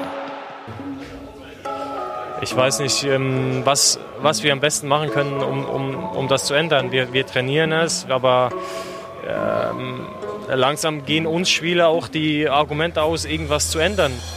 War es nicht so, dass die technisch nicht ganz so versierten Schalker einen klaren Plan mit viel Herzblut konsequent umsetzten und deshalb verdient gewannen? Derby ist Derby, ne? Da muss jeder versuchen, sich selbst nochmal zu pushen, äh, für die Fans alles raushauen, auch für uns als Mannschaft in so einer schweren Situation. Auch auf Schalke haben sie zwei Möglichkeiten, dieses Derby zu bewerten. Ja, es gab Küsschen und Selfies auf dem Platz, eine Kneipenparty mit den Fans. Doch nüchtern betrachtet, braucht man nicht sehr lange zu feiern. Das macht die Saison nicht gut, lass das deutlich sein. Äh, äh, dass wir da unten reingerutscht sind, das darf äh, Schalke nicht passieren. Und Dortmund? Nach dem Patzer der Bayern heute immer noch im Rennen. Eine gab gestern schon vorschnell auf. Ist das äh, mit diesem Ergebnis heute die Entscheidung um die deutsche Meisterschaft? Ja, klar. So, also diese Aussage hat ihre Gültigkeit äh, verloren, spätestens mit dem Abpfiff ähm, des Spiels der Bayern in Nürnberg. Bela, äh, wir schauen auch noch mal auf die Tabelle. Also zwei Punkte haben die Bayern jetzt vor. Das äh, ist ein veritabler Vorsprung, aber er ist einholbar. Durchaus. Sie haben eben die These aufgestellt, Favre habe möglicherweise schon weiter geblickt als wir alle Ja. und wollte die Bayern in Sicherheit wiegen. Ja, wie gesagt, was ich vorhin schon gesagt habe, das Spiel in Leipzig wird eine sehr, äh, sehr wichtige Rolle spielen. Aber man muss dazu sagen, dass unabhängig von den ganzen Entscheidungen gestern, von dem äh, zweifelhaften bis falschen Den wir nachher noch ausführlich besprechen Äh, die roten Karten Dortmund mit der Drucksituation äh, zurzeit nicht gut umgeht. Die haben nicht gut gespielt, unabhängig von den ganzen Nebenschauplätzen. Sie haben schon gegen Mainz äh, einen, einen 2 zu 1 Vorsprung fast leichtfertig verspielt in der Schlussphase. Das war Powerplay von dem Tabellen 11. Sie haben 0 zu 5 verloren gegen Bayern München. Sie haben keine gute Phase. Also das ist auch sportlich äh, äh, durchaus diskutabel, äh, was da gerade passiert, ob die Mannschaft mit dieser Situation überhaupt umgehen kann. Äh, die, äh, man hat immer versucht, das ganz klein zu halten und wir sind ja die äh, eine junge Mannschaft, die die Zukunft vor sich hat und so. Die, die haben gar nicht diesen Druck äh, aufbau, aufgebaut, dass sie da um den Titel Gerade. Favre nicht. Also der wirkt Genau. auf mich gestern fast so, als wäre er erleichtert gewesen zu sagen, nee, Endlich jetzt ist fragt dieses keiner mehr. endlich fragt keiner Ja, mehr. ja, genau, so ein Gefühl hatte ich auch. Und äh, mein, äh, also das ist, das hatten viele, viele, viele Gründe, dass dieser Mannschaft die Reife auch noch fehlt, um ganz oben. ähm, Jetzt muss man fairerweise sagen, es war nicht Zu- der Plan von Dortmund vor der Saison Ja. ins Meisterschaftsrennen einzugreifen. Nur jetzt war die Situation eben Irgendwann so, hatten wie sie mal neun war. Punkte Vorsprung. Klar. Ne? Ja. Didi, Sie haben sich ähm, über diese Aussage gewundert von Favre gestern nach dem Spiel. Warum? Ja, ja, als Verantwortlicher, als Fan des Vereins würde mich mal interessieren, was die Leute dann denken. Ja, du, du hast drei Spieltage Verschluss, du bist einen Punkt dahinter. Natürlich haben die Bayern ein Spiel weniger gehabt zum gestrigen Zeitpunkt und äh, natürlich war er enttäuscht, ganz klar. Nur die Bayern hatten ein schweres Spiel heute. Es hat vielleicht auf dem Papier nicht so ausgesehen, weil die Nürnberger ähm, schlecht stehen. Aber sie haben in der letzten Zeit haben sie wirklich eine ordentliche Phase, die Nürnberger, und haben, äh, haben gute Ergebnisse geholt. So, und das kann sich ja sehr viel äh, schnell ändern. Äh, Sie haben die Leipziger noch, die Bayern, sie spielen noch gegen Frankfurt. Und deswegen vier Tage oder drei Spieltage Verschluss, da irgendwie das, das Handtuch in den Ring zu schmeißen und sagen, naja, die Bayern sind, sind, ähm, sind Meister oder das Titelrennen ist vorbei. Du musst ja, A, musst du die Mannschaft schützen und du musst auch irgendwo äh, diese psychologische Kriegsführung führen. Ja, um zu sagen, nee, nee, ich will die letzten drei Spiele gewinnen, dann schauen wir mal, ob die Bayern noch die acht, neun oder zehn Punkte holen, was sie dann brauchen. Ja? Und das ist etwas, was die Bayern immer wieder gemacht haben, wo sie den Gegner, glaube ich, auch irgendwo unter Druck gesetzt haben. Ähm, Kann man nicht aber auch sagen, man muss mal einem Trainer zugestehen, in der ersten Enttäuschung eine emotionale Aussage zu treffen. Ja, Angenommen, sie war nicht so bedacht, sondern eben einfach aber der es- Enttäuschung es, es, es war geschuldet. eine halbe oder dreiviertel Stunde nach Spielende und, und er hat nach dem Spiel gegen Bayern München stellt er sich hin und hat das Interview, glaube ich, mit dir gemacht, wo er sagt, die Bayern haben uns deklassiert, das war ein Klassenunterschied, die waren in einer anderen Liga heute. Auch dort muss ich schon nach dem Spiel rausgehen und sagen, wir sind jetzt nach dem Spiel, Sie sind als Tabellenführer hingefahren, das war katastrophal, das Spiel. Nichtsdestotrotz waren Sie nur einen Punkt dahinter und da waren noch fünf, sechs Spiele zu spielen. Da muss ich mich hinstellen und sagen, nee, nee, Mund abputzen, wir haben ein schlechtes Spiel gemacht, ab morgen geht's weiter und wir wollen Meister werden. Und das, das Problem, das ich bei den Dortmundern sehe, junge Mannschaft hin oder her, sie waren zum Zeitpunkt mal neun Punkte voraus. Sie haben in der Champions League tolle Spiele gemacht im Pokal. Sie hatten in den letzten Wochen hatten sie vier wirklich vier Finalspiele. Da war das Spiel in Tottenham, da waren sie nicht schlecht und haben 3-0 verloren. Da war das Spiel gegen Werder Bremen, wo sie in der Verlängerung zweimal führen mhm. und im Elfmeterschießen ausscheiden. Da war das Spiel in München, wo sie mit der weißen Flagge einlaufen und sich ergeben. Und dann war das Spiel gestern. So, das waren vier Spiele, die richtungsweisend waren für die Saison. Natürlich ist keiner in die Saison gegangen und hat gesagt, wir sollen oder wir wollen Meister werden. Nur dieses Jahr war die Möglichkeit. Wir sagen immer vor der Saison, wenn die Bayern nicht da sind, musst du da sein. Die Bayern waren abwesend sechs, acht Wochen im Herbst. Sie hatten die Möglichkeit. Stand heute haben sie die Chance nicht genutzt. Und das ist natürlich sehr schade, weil, glaube ich, meiner Meinung nach mehr drin gewesen. Gleichbilder, ich will nur einen Aspekt okay. noch mit reinbringen. Watzke hat aber äh, heute, ich glaube, dem Kicker gegenüber gesagt, nein, nein, also wir werden, das war vor dem Spiel in Nürnberg, alles daran setzen, äh, zumindest die, die Chance zu wahren. Das sind wir den Fans schuldig. Können wir da einen Gegensatz konstruieren Vom oder Naturell erkennen? her auf jeden Fall. Das war kein anderes Naturell, hat ein kämpferisches Naturell als, als, als Lucien Favre. Das ist klar. Und wahrscheinlich war er auch enttäuscht über diese Aussage. Aber wir haben hier zwei Trainer am Tisch sitzen. Gibt es denn für mich, für mich gibt es einen Unterschied zwischen einem Trainer, der ausbildet, der Mannschaften Form, der Ideen vorgibt, und dem, der coacht. Manchmal ist es nicht das Gleiche. Also äh, an Spieltagen entscheidende äh, Dinge zu tun. Also die Frage jetzt mal in Boulevard, kann Favre Titelkampf? Das weiß ich noch nicht. Bisher hat er das noch nicht äh, äh, unter Beweis gestellt. Er ist ein exzellenter Ausbilder. Ein bisschen, bisschen wie Joachim Löw, sage ich mal, der äh, ganz weit gegriffen jetzt Mannschaften konstruiert, aber an manchen Tagen und an manchen Spielen die entscheidenden Impulse nicht geben kann. Kann das sein? Oder gibt's, gibt's, oder, und ich würde aber gerne bei der Aussage und, von und, die, und, und, und die Trainer, die das in sich vereinen, die Ja. sind dann die ganz Großen. Ich möchte noch einmal darauf hinweisen, dass ich hier vor einigen Wochen schon mal gesessen habe und schon mehrfach darauf hingewiesen habe, äh, aufgrund dieser vielen Nachfragen immer von, von, von euch, wollt ihr jetzt nicht endlich Meister werden? Solange, wie die Dortmunder das nicht gesagt haben, haben sie gut dargestanden. Als sie dann irgendwann mal angefangen Na, fand Ja. ich nicht. Ich fand zwischendurch gab es eine Delle und gerade als sie sich dann bekannt haben, nämlich als der Vorsprung schmolz, fielen plötzlich auch wieder die Resultate. Das kann man durchaus auch so rumsehen, Ewald. Na, ich weiß nicht. Also ich, ich finde einfach, dass äh, erstens glaube ich, dass es wirklich eine junge Mannschaft ist. Ich habe das mal gerade gesehen, jetzt am Wochenende, die ganze Abwehr 23 Jahre alt. Die einzigen sind äh, Delaney Witzel äh, mit, äh, mit, äh, mit 30 und, und 27. Dann haben sie mit Sancho einen 19-Jährigen. Äh, Ich würde jetzt dagegen halten, sind die mit 23 noch jung heutzutage. Also 23, äh, Akanji hat 20 Millionen gekostet, Diallo glaube ich ja, 28. darum geht es ja nicht. Es geht Ja, ja, ja, darum, nee, aber- wie viel Erfahrung haben die Leute Ja, in aber- solchen aber mit Drucksituationen. 23 bist du- Ich würde gerne, ich möchte Ja. jetzt, ich habe den Vorteil, Moderator zu sein und dann noch mal bei der Frage nachhaken zu dürfen. War die Aussage von Favre gestern verständlich aufgrund der Enttäuschung nach diesem missratenen Derby oder war sie ganz handelsüblich oder war sie in gewisser Form kontraproduktiv? Ich kann nur von dem äh, reden, wie ich mich äh, verhalten würde in solchen äh, Situationen. Äh, man, äh, wenn, man, äh, wenn man etwas äh, als Trainer nach, nach krassen Niederlagen wie in München äh, äh, zu positiv malt, dann heißt es, er redet schön. Trotzdem habe ich mich immer vor meine Mannschaft gestellt und versuche immer ganz klar zu sagen, intern muss es knallen, muss ich äh, die Wahrheiten ansprechen, sage ich das, was los, äh, was, was passiert ist und dann müssen auch alle Fakten auf den Tisch, meine Fakten, die Fehler, die ich vielleicht gemacht habe als Trainer, aber auch die einzelnen Spieler, aber nicht in der Öffentlichkeit. Und in der Öffentlichkeit, ähm, ähm, äh, egal was... Haben Sie denn den Eindruck, Favre glaubt an den Titel, aber sagt es nicht? Das weiß ich nicht. Das, das, äh, ne, das ist Spekulation. Aber ich hätte das nicht gesagt. Ich hätte nicht gesagt, das ist vorbei. Genauso wenig, wie ich nach München gesagt hätte, äh, ja, das ist ja ein Klassenunterschied. Ja. Jetzt waren Sie mit dem Club nicht in einer solchen Situation, das ist klar. Ja gut, letztes Jahr. Aber letztes, letztes Jahr, Jahr- ging es auch um den Aufstieg, waren Sie oben dran, klar. Also letztes Jahr war es äh, bei uns schon so, dass du, äh, glaube ich, aus dem, aus dem Momentum heraus schon äh, äh, die Dinge auch nochmal beeinflussen kannst. Äh, und wir waren letztes Jahr auch dann äh, in der, in dem, im letzten Drittel. Auch eine äh, junge Mannschaft, der im Grunde wir, da keiner wir, den Aufstieg auch am, am. Ende haben dann viele gesagt, die ver- verspielen den Aufstieg. Und äh, dann haben wir aber schon äh, vier Spieltage vor Schluss klar kommuniziert, wir wollen jetzt aufsteigen. Und warum ist und das das, dann wichtig? und haben das ganze Spiel dann äh, in Kiel dann, das war dann eigentlich dann mit das entscheidende Spiel in der Saison waren, äh, äh, dann auf die Spitze getrieben und gesagt, wir fahren jetzt dahin, um zu gewinnen.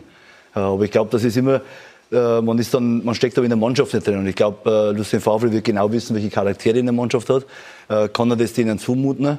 Äh, und man hat, äh, glaube ich, zum Beispiel in Augsburg gesehen, wenn sie verloren haben, da war ich ja im Stadion, haben wir das Spiel live angesehen, dass dann äh, so, wenn die Drucksituation extrem groß geworden ist, haben sie ganz, ganz viel gepatzt da. Das Spiel in Augsburg war natürlich auch zwei individuelle Fehler, die haarsträubend waren. Und ich glaube, er wollte der Mannschaft dann ein bisschen den Druck rausnehmen, dass dann natürlich dann äh, das Medial natürlich dann hochpoppt und sagen, wollen die nicht, können die nicht, äh, werfen die das, das Handtuch. Aber ich glaube, dass es immer dann schwierig ist, vor allem auch äh, mit der Enttäuschung, die sicherlich gestern in dem Derby auch äh, wo das für die Fans da oben so viel bedeutet, äh, dass du dann am Ende sagst, wie konnten wir das verlieren, auch mit der Elfmeter-Entscheidung und und und. Sag mal, da kommen viele Sachen, zwei rote Karten, der Kapitän geht mit Rot vom Platz runter, du weißt, der wird mir in der Saison nicht mehr helfen. Sag mal, die ganze Dramaturgie äh, und das, was da psychisch auf einen einbricht, äh, ich glaube, das ist dann ganz schwierig, dass man sagt, danach, ja, ich stelle mich hin, äh, ich werde super beraten und äh, gebe dann eins zu eins äh, die besten Antworten ab. Aber Patrick, auch das haben wir schon ein paar Mal äh, hier gehabt. Das, ich habe ich hab gesagt, das ist unsere Realität. Zu sehen, was sagt ein Trainer in der Öffentlichkeit. Das Entscheidende ist, was, was sage ich vor der Mannschaft. Und die Das, Ausstrahlung. das sehe ich anders. Ich sehe es einfach anders. Ich glaube, dass es in der Öffentlichkeit, das, was du in der Öffentlichkeit sagst, auch eine Wirkung hat. Ich kenne große Trainer, Meistertrainer, die mir gesagt haben, ich habe es einmal intern gesagt, zweimal intern. Beim dritten Mal bin ich über die Öffentlichkeit gegangen und dann hat es geholfen. Ich, ich sage, ich gebe mir wenn, nur... es, wenn ich das Wobei, wobei, wobei ja, Lucien Favre, glaube ich, kein Typ ist, der äh, gut mit Druck umgehen kann. Also der, der hasst Druck, der, der fühlt sich da äh, in die Enge getrieben. Das hat man damals gesehen nach dieser Niederlagenserie äh, bei Borussia Mönchengladbach, dass er dann einfach äh, von alleine äh, kündigt, sagt, ne, ich kann nicht mehr, ich erreiche niemanden mehr, das ist mir zu viel, äh, der Stress ist mir zu groß, äh, alle wollen was von mir und äh, äh, tschüss, ich gehe mal nach Aber ich, ich glaube, dass, es- Ne? ich, ich glaub, dass man es nicht unterschätzen darf. Weil wenn der, Trainer, wenn der Trainer sich hinstellt gestern und sagt, für mich ist das vorbei, wenn der Trainer nicht daran glaubt, wie soll er den Spielern vermitteln, dass sie es schaffen können? Sebastian Kehl hat zehn Minuten später ein Interview gegeben. Der hat gesagt, natürlich wollen wir noch Meister werden und wir, wir werden schauen. Wir haben noch drei Spiele jetzt. Wir schauen, was die Bayern morgen machen. Wir schauen. Im Moment fühlt sich nicht so an. Aber natürlich glaube ich noch dran, auch wenn es sich im Moment nicht so anfällt. Und da muss ich schon erwarten von einem Trainer, der bei Borussia Dortmund, die ja natürlich eine junge Mannschaft haben, aber sie haben einige der besten jungen Spieler, die wollen in den nächsten Jahren wieder Titel holen. Und wenn der Trainer nicht dran glaubt oder wenn der Trainer sagt, es ist vorbei, dann frage ich mich, wie er den Spielern vermitteln will, dass es noch geht. Wir wollen gleich sprechen über die strittigen Situationen, die es gestern in Dortmund gab und noch mehr. Auch über die Situation der Schalker. Bei SK90 die Fußballdebatte.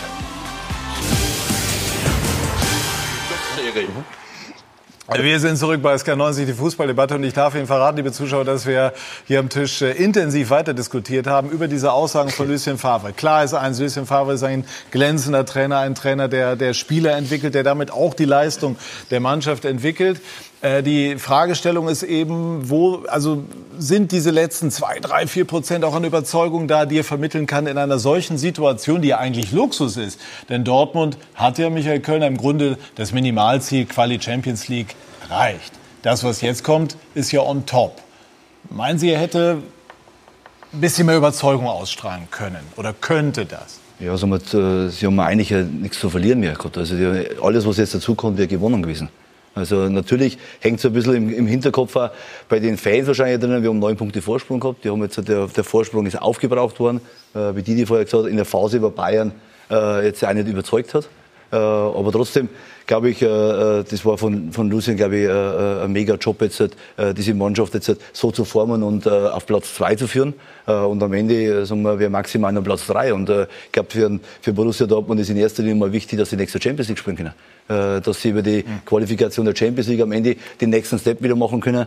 Und da wäre natürlich ja, ein, ein euphorische Aussage, äh, die Spieler mitzureißen, äh, wäre vielleicht äh, der richtige Impuls nochmal gewesen. Und vor allem auch, so wie äh, äh, Bela vorher gesagt hat, dass das Stadion gestern schon sehr äh, betrübt war, äh, sehr frustriert am Ende vielleicht auch rübergekommen ist, dass man dann als Trainer dann nochmal den, den Pusher nochmal bringt und sagt, nein, nein, äh, wir greifen jetzt voll an, wir geben jetzt drei Spiele Vollgas und dann schauen wir, was am Ende rauskommt. Hört Äh, die Mannschaft oder, oder die Signale, also wartet eine Mannschaft dann auch auf ein entsprechendes Zeichen ja, ich des denke Trainers? Schon. Ja klar, du, du, du, als Spieler bist du natürlich der Erste, der zweifelt, weil du bist ja derjenige, der auf dem Platz gestanden ist oder hat und dann sagst du, ja, jetzt haben wir gegen Schalke verloren, die haben 27 Punkte, wie soll das jetzt noch gehen? Wir haben einen Punkt Rückstand, die spielen morgen, haben ein Spiel weniger, die Bayern.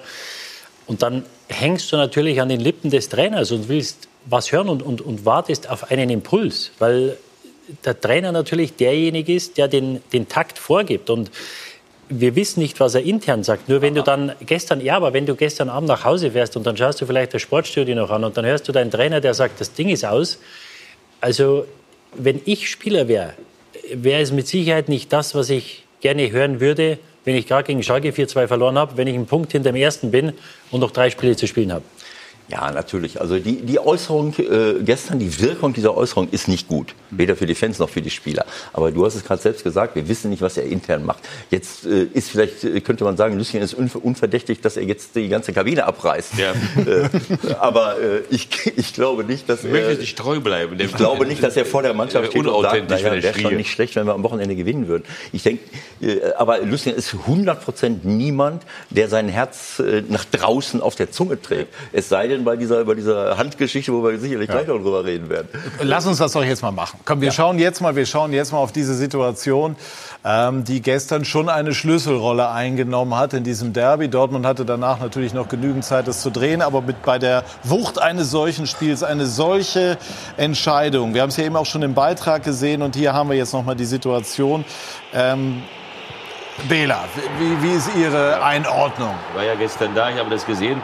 Selbst die Schalke haben das erstmal nicht begriffen, dass es hier Elfmeter geben soll. Das Problem ist... Auf Intervention des Videoassistenten Winkmann. Diese Regel gehört äh, radikal reformiert. Das ist die Preisgabe äh, des eigentlichen Prinzips, dass das Handspiel absichtlich oder unabsichtlich geschehen ist. Eine völlige Preisgabe des Hauptelements. Die Untergruppen verbreiteter Körper, äh, was weiß ich, Bewegungen zum Ball, die haben die Dominanz jetzt übernommen von dem Wesentlichen. Äh, und das ist nicht der Sinn des Videobeweises. Das ist äh, völlige Perversi Pervertierung des Videobeweises. Wenn, äh, das Handspiels. Das ist schon Hand, was du gerade machst. Das ist schon Hand. Das ist schon Hand. wenn, wenn, wenn, es, wenn es 86, Hand, also dieser Videobeweis ist erfunden worden für Szenen wie, was weiß ich, 86 wäre Argentinien nicht Weltmeister geworden mit Videobeweis. Deutschland wäre vielleicht 66 Weltmeister geworden. Wegen Maradona damals, ja, Handspiel 86, wie auch immer. Also glasklar. Diese elementaren Sachen. Dinge ist der Videobeweis äh, äh, erfunden worden. Jetzt äh, haben wir in der Woche zwei Szenen gehabt. Das Pokal-Halbfinale, entscheidende Spiel in Deutschland, mhm. ist entschieden worden durch eine ganz zweifelhafte Entscheidung, äh, Situation. Ein entscheidendes Spiel von Borussia Dortmund gegen Schalke 04, Revier Derby hin oder her. Das war der 31. Spieltag. Hier ist die Szene aus Bremen, Bela. Das war die Szene aus Bremen. Ja, äh, kann Nein. man unter normalen Umständen kein Elfmeter geben. Und das Problem ist, glaube ich, dass die Schiedsrichter aufgrund dieses Backups in Köln äh, es aufgegeben haben, ihren eigenen Ermessungsspielraum äh, zu deuten. Das heißt, sie warten immer auf irgendein Korrektiv, auf einen Eingriff. Jedenfalls einige Schiedsrichter. Ja, sie haben angeblich am Ende immer den Hut auf, mhm. haben sie aber dann doch nicht mehr. Ihre Autorität ist beschädigt.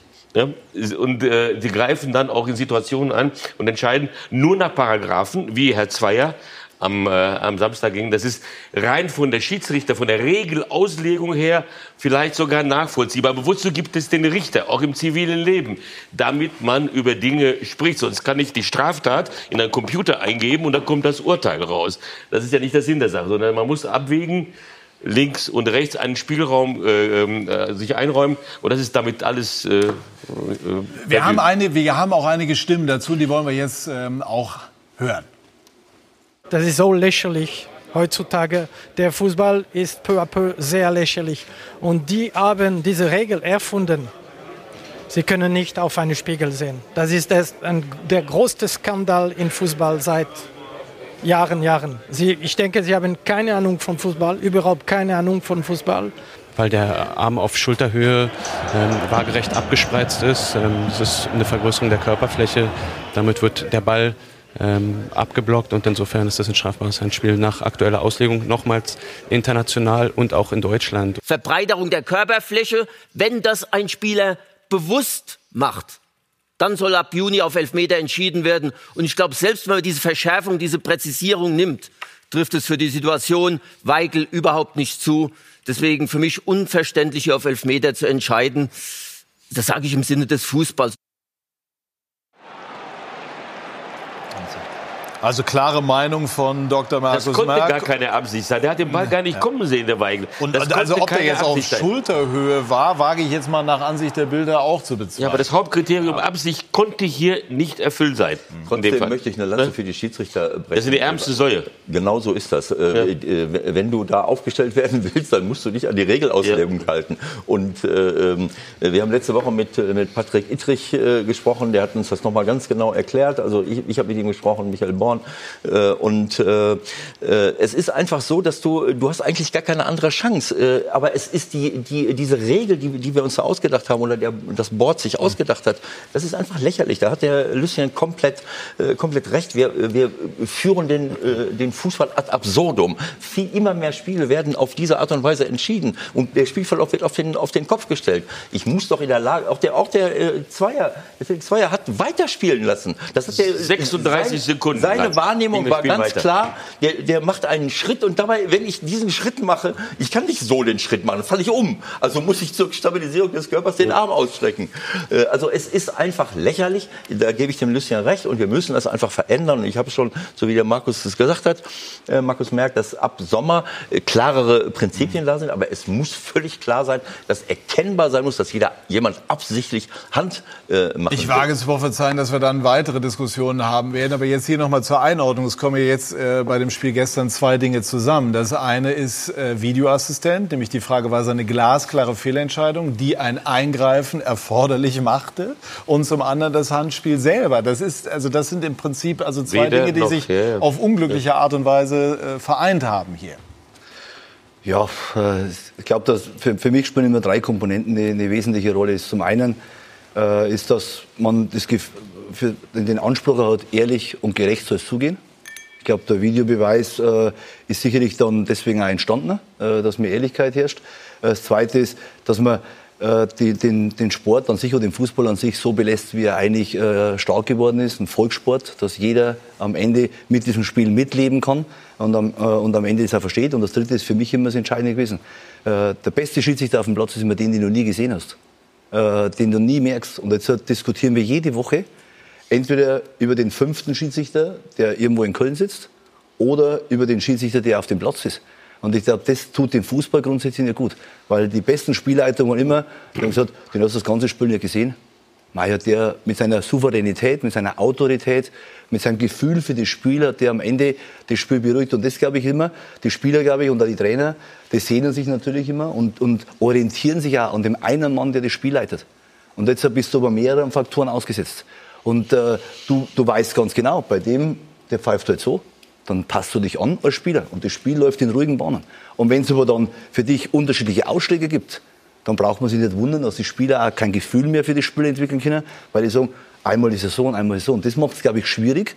Und die Schwierigkeit am Ende dann in den Griff zu kriegen, natürlich auch mit einer relativ schwierigen Auslegung dieser Handregel. Das Was, haben Sie denn Ihren Spielern äh, mitgegeben, äh, den Abwehrspielern? Wie sollen sie sich, man, man sieht ja manchmal so Spieler äh, halten den Arm oder die Arme verschränkt nach hinten, das ist ja Baumlange albern. Innenverteidiger stehen da Ja. wie Puppen. Kannst, jetzt stell dir mal vor, jemand macht Gefesselte. ein Dribbling. Jemand macht ein Dribbling auf so einen Abwehrspieler zu. Du hast ja keine Chance zu, wenn du loslaufen willst, dann, fängst, fängst du an deine Arme wieder zu. Das geht beim Tischfußball, aber nicht beim richtigen Leben. Also, also die, die Schiedsrichter, die Michael gerade anspricht, die du nicht siehst, die gibt es immer noch. Also wenn ich da die Herren Eidekin, Gräfe anschaue, äh, die leiten Spiele und da wissen die Spieler auch, da ist eine Linie drin mit der nötigen Souveränität und da hast du immer das Gefühl, die pfeifen nicht ein Spiel, die leiten ein Spiel. Ja? Und dann hast du andere Schiedsrichter, wo du das Gefühl hast, die machen die Spieler verrückt. Und wenn ich mir gestern das anschaue, eine, wir, die Regel ist eine klare Fehlentscheidung. Im Stadion hat es keiner gesehen. Ich glaube, wir sitzen alle hier. Die, wir sagen alle, es war kein Elfmeter. Was den Herrn Wenn ich sage, dass die, die Regelauslegung so wie sie ist, äh, gibt zweier zu, also in Teilen, äh, ich will nicht sagen recht, aber das kann kann, macht so- es zumindest kann sie so begründbar. auslegen. Aber- Videoassistent, Nein, der aber- aber eingegriffen es war- hat. es war- Ich es- bin aber der die- Meinung, dass das Hand, diese Handregel Die ist- Regel wurde gemacht, dass du 100 Leuten eine Szene zeigst, wo jeder sagt, das war so. Und der Einzige, der es anders gesehen hat, war der Schiedsrichter. Deswegen hat man den Videobeweis eingeführt. Das war gestern mit Sicherheit nicht gegeben. Ja. Was den Herrn Winkmann, der, der Zwei hat es ja nicht gesehen, was den Herrn Winkmann dazu bewegt, ihm ein Zeichen zu geben, sich das nochmal anzuschauen, was den Herrn Zweier dann bewegt, da rauszugehen und dann zu sagen, der Arm ist unten, der ist abgewinkelt und der, also der Ellbogen und dann geht er, ist er nach oben. Der ist nicht ausgestreckt im 90-Grad-Winkel. Ja? Das war nicht der Fall, das war nicht gegeben. Und dann so einen Elfmeter zu geben, das ist für mich unsäglich. Und ich bin da voll bei Ewald. Ich verstehe jedes Wort, was Lucien Favre gesagt hat. Schande und größter Skandal, weiß man, weil wir hatten ja äh, diesen Schiedsrichterskandal äh, äh, vor einigen Jahren. Deswegen würde ich, würde ich so weit nicht gehen. Aber es ist unsäglich, was wir mit unserem Sport machen, was wir mit unserem Fußball machen. Es wurde letztes Jahr wurde das als ähm, als Versuch eingeführt. Jetzt ist man im zweiten Jahr. Wir sprechen jetzt nach 20 Monaten über dieselben Sachen wie vor 20 Monaten. Hat sich was gebessert? Hat sich geändert? Meiner Meinung nach nicht. Ich habe vor zwei Jahren gesagt, wenn wir den Videobeweis nutzen bei Foulspiel und bei Handspiel, was in der Messensgrundlage liegt, dann kommen wir in Teufelsküche. Und ich weiß nicht, ob die Regel jetzt nächstes Jahr, dass gewisse Handspiele gepfiffen werden sollen, so wie Markus Merck sagt, wird er schon jetzt unter diesen Voraussetzungen oder Regeln gepfiffen.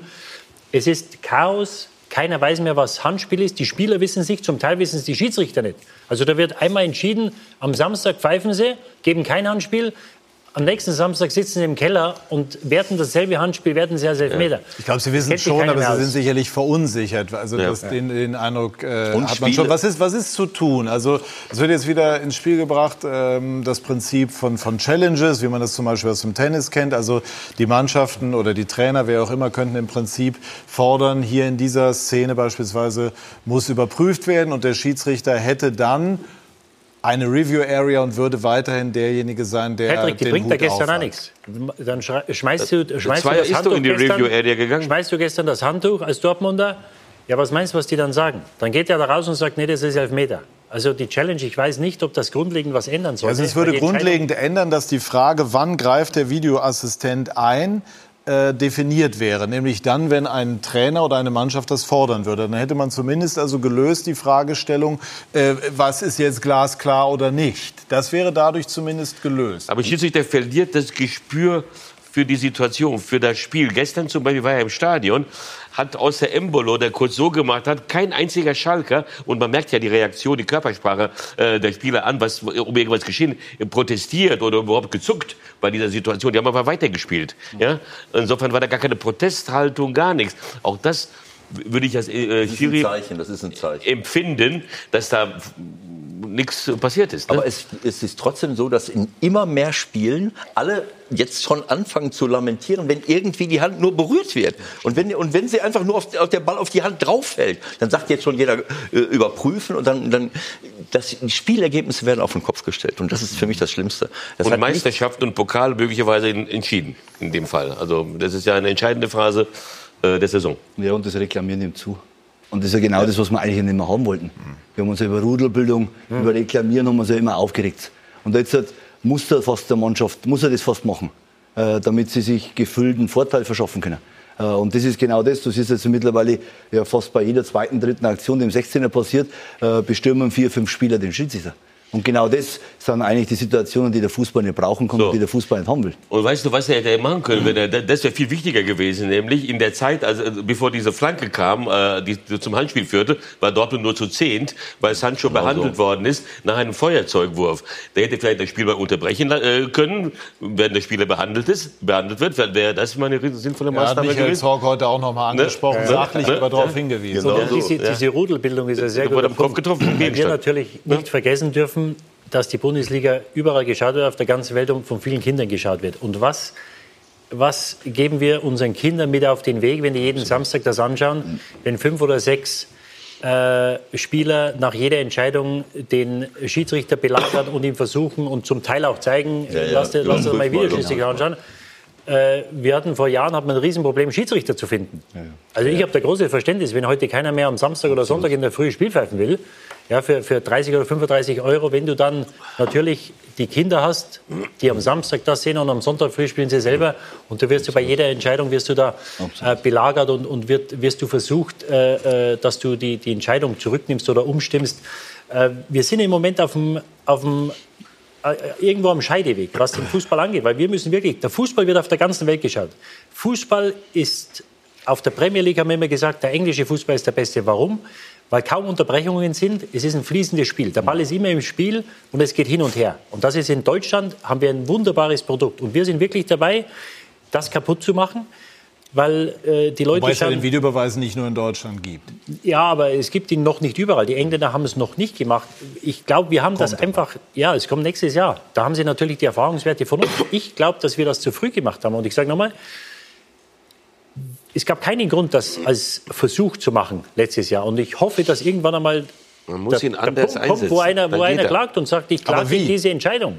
Und wir haben uns nicht weiterentwickelt, weil wenn du was bringst, und ich war sehr negativ dem Videobeweis gegenüber eingestellt, und wenn ich eine Entwicklung sehe, dann sage ich, okay, in sechs, zwölf Monaten sind wir vielleicht da, wo wir sein sollen. Im Moment treten wir seit 20 Monaten auf der Stelle. Und das ist für mich ein Zustand, der nicht äh, zu akzeptieren ist. Ähm, der Herr Drees kam ja am Mittwoch oder am Donnerstag kam er raus und hat gesagt, das war eine Fehlentscheidung. Ich bin gespannt, was er morgen sagt. Weil das ist nicht zu entschuldigen. Was am Samstag mit den Dortmundern oder gestern mit den Dortmundern gemacht wurde, ist nicht zu entschuldigen.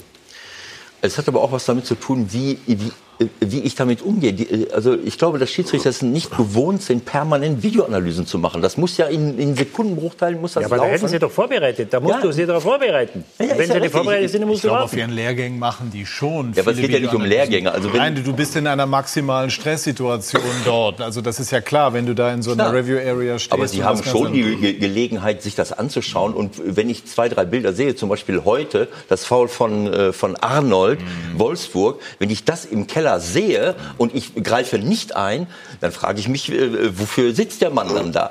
So, und dann gibt es diese, diesen Punkt äh, mit äh, nur bei einer klaren Fehlentscheidung. Das ist auch wieder so, ein, so eine schwammige Angelegenheit. Was ist denn eine klare Fehlentscheidung? Der eine sagt, du, das war eine klare Fehlentscheidung. Äh, der Patrick Dietrich sagt, ich darf gar nicht eingreifen, weil das ist keine klare Fehlentscheidung. Jeder legt das anders. Das sind wieder Dinge, äh, wo man sich wieder rausstehlen kann. Das bringt doch nichts. Ich überprüfe es und auf Wiedersehen. Und wenn der, äh, wenn der Schiedsrichter ähm, äh, es eben nicht gesehen hat, dann muss ich es eben sehen und dann. Äh, Da ist die Szene hier, ne, mit, mit Arnold und Grilic. Ewald. Ja. Und dafür gibt es kein Rot.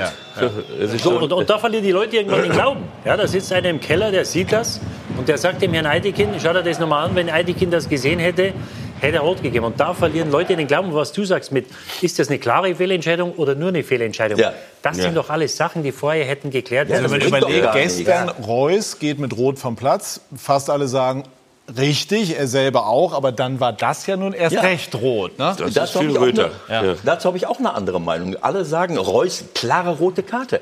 Wolf, klare rote Karte. Arnold, klare rote Karte nicht gegeben. Reus versucht zum Ball äh, zu gehen, ist über dem Boden. Ich glaube nicht, dass er versucht, nur, äh, der Ball ist frei. Er versucht zum Ball zu gehen und der stellt seinen Fuß in letzter Sekunde davor. Ist eine klare gelbe Karte, aber es ist nicht die Absicht, ihm in die Knochen zu treten. Während der Wolf, der Ball ist drei, zwei Meter weg.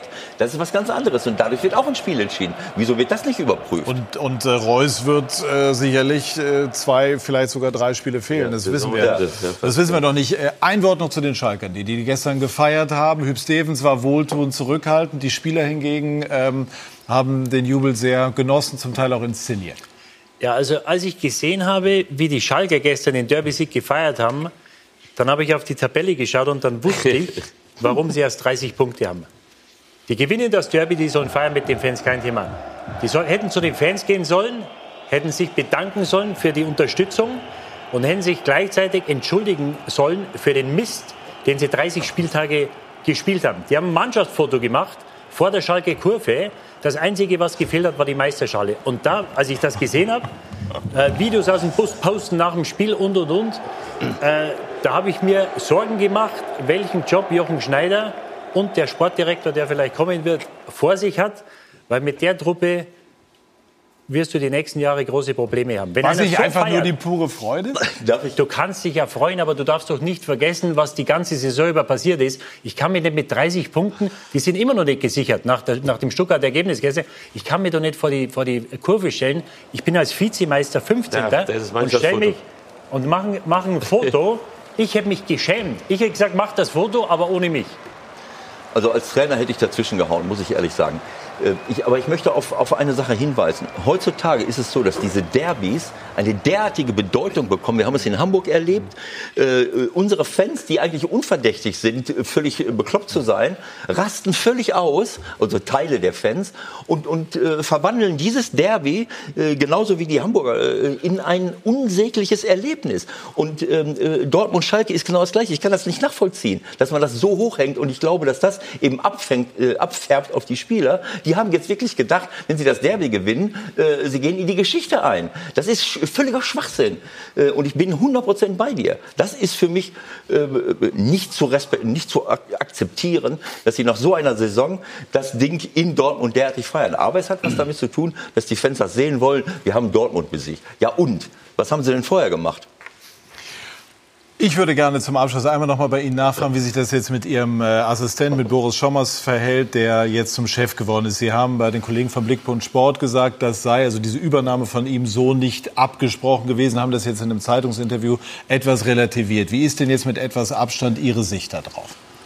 Ja, ist alles äh, in Ordnung äh, für mich. Also, wie gesagt, es ging für mich in erster Linie ist wichtig, dass, dass man sich selber dann zur Ruhe kommt und am Ende dann aus der Entfernung heraus dann die Dinge dann betrachtet. Äh, ich denke, also Sie machen ihm jetzt keinen Vorwurf? Nein, äh, das bringt ja auch nichts mehr am Ende. Äh, sagen wir, Ewald hat eine ähnliche Situation auch mal vor kurzem geschildert. Ich glaube, dass wichtig ist, in erster Linie mal an den Verein zu denken, dass das die Saison ein gutes Ende nimmt. Dafür haben wir drei Jahre lang alles investiert und alles reingeworfen, das über die normale Grenze gegangen ist. Und da wünscht man natürlich, dass alles zum Guten weitergeht. Ist Ihnen denn diese Entlassung emotional nahegegangen? Wie lief denn das ab? Also emotional ist mir das äh, erstaunlicherweise nicht so nahe gegangen. Also ich war selber überrascht, äh, dass es eigentlich ein paar Tage später bei mir äh, da relativ Normalität eingekehrt ist. Also äh, ich habe diese einen jetzt zehnmal erlebt, äh, war selber gespannt, äh, was macht es am Ende mit dir selber. Aber ich glaube, dass wichtig ist, wenn du einfach dass du mit ja, normalen Kopf durch die Welt gehst. Wie, wie war das? Hat man Sie angerufen? Hat man Sie zum Gespräch einbestellt? Ja, es gab ein Gespräch mit dem Aufsichtsrat nochmal, äh, nachdem Tag vorher äh, der Vorstand mit dem Aufsichtsrat getagt hat. Äh, da wollten die meine Meinung wissen, äh, wie ich das sehe. Und dann haben die anscheinend dann entschlossen, dass sie glauben, ähm, äh, ich kann das, äh, das Ruder nicht mehr rumreißen oder beziehungsweise die Saison dann nur zum, und die Zukunft des Vereins erfolgreich gestalten. Und dann kriegst du immer einen späten einen Anruf. und war jetzt halt in dem Fall, das ein bisschen außergewöhnlich war, weil die Zielsetzung, die du am Ende festlegst für die Saison, die besprichst du mit deinem direkten Vorgesetzten, in dem Fall jetzt mit dem Vorstand. Äh, und äh, ich glaube, ich habe in den drei Jahren äh, alle Ziele erfüllt, den Verein zu konsolidieren, junge Spieler einzubauen. Wir sind letztes Jahr haben wir die, die zweitmeisten jungen Spieler eingesetzt in der ersten und zweiten Liga, haben verkauft, was zum Verkaufen war, sind aufgestiegen. Und dass natürlich damit so eine Mannschaft die Saison hart wird, das wussten wir im Vorfeld, dass wir damit rechnen mussten, dass wir so wie jetzt Hannover, Stuttgart, Schalke, ein paar Mannschaften mit drin haben müssen, die ihre Dinge nicht gut erledigen, dass wir überhaupt eine Chance kriegen und dass wir bis zum Schluss einfach mit einer gewissen Ruhe äh, die Dinge äh, voranführen wollten, um am Schluss dann äh, diesen Puncher zu kriegen, dass man sagt, so jetzt kommen die Big Point Spiele, die wir in der Vergangenheit immer gewonnen gehabt haben. So jetzt auch, das wäre sicherlich jetzt auch heute war so ein Big Point Spiel, Schalke zu Hause in Stuttgart. Das war ein Big Point Spiel, wo du sagst, wenn du da gewinnst und drei Punkte holst, äh, dann kannst du nochmal ranspringen und hast nochmal, äh, setzt den Gegner nochmal oder die, Konkurrenten unter Druck. Äh, ja, aber wie gesagt, der Verein hat sich anders entschieden und dann ist es so. Wir freuen uns dass äh, wir die Champions League äh, haben mit äh, Ajax Amsterdam äh, zu Gast bei Tottenham. Und die, die ein ganz kurzes Wort, Barca Liverpool. Äh, in Barcelona wird schwer. Ich glaube, dass die Liverpooler weiterkommen. Das wäre mal was. Ne? Also da freuen wir uns sehr äh, drauf auf diese Spiele. Dankeschön, dass Sie bei uns waren. Gleich bei uns im Anschluss alle Spiele, alle Tore. Das lohnt sich, denn es war ein denkwürdiger Spieltag. Vielen Dank, meine Herren. Und Ihnen, liebe Zuschauer, vielen Dank für Ihr Interesse. Machen Sie es gut. Tschüss und auf Wiedersehen.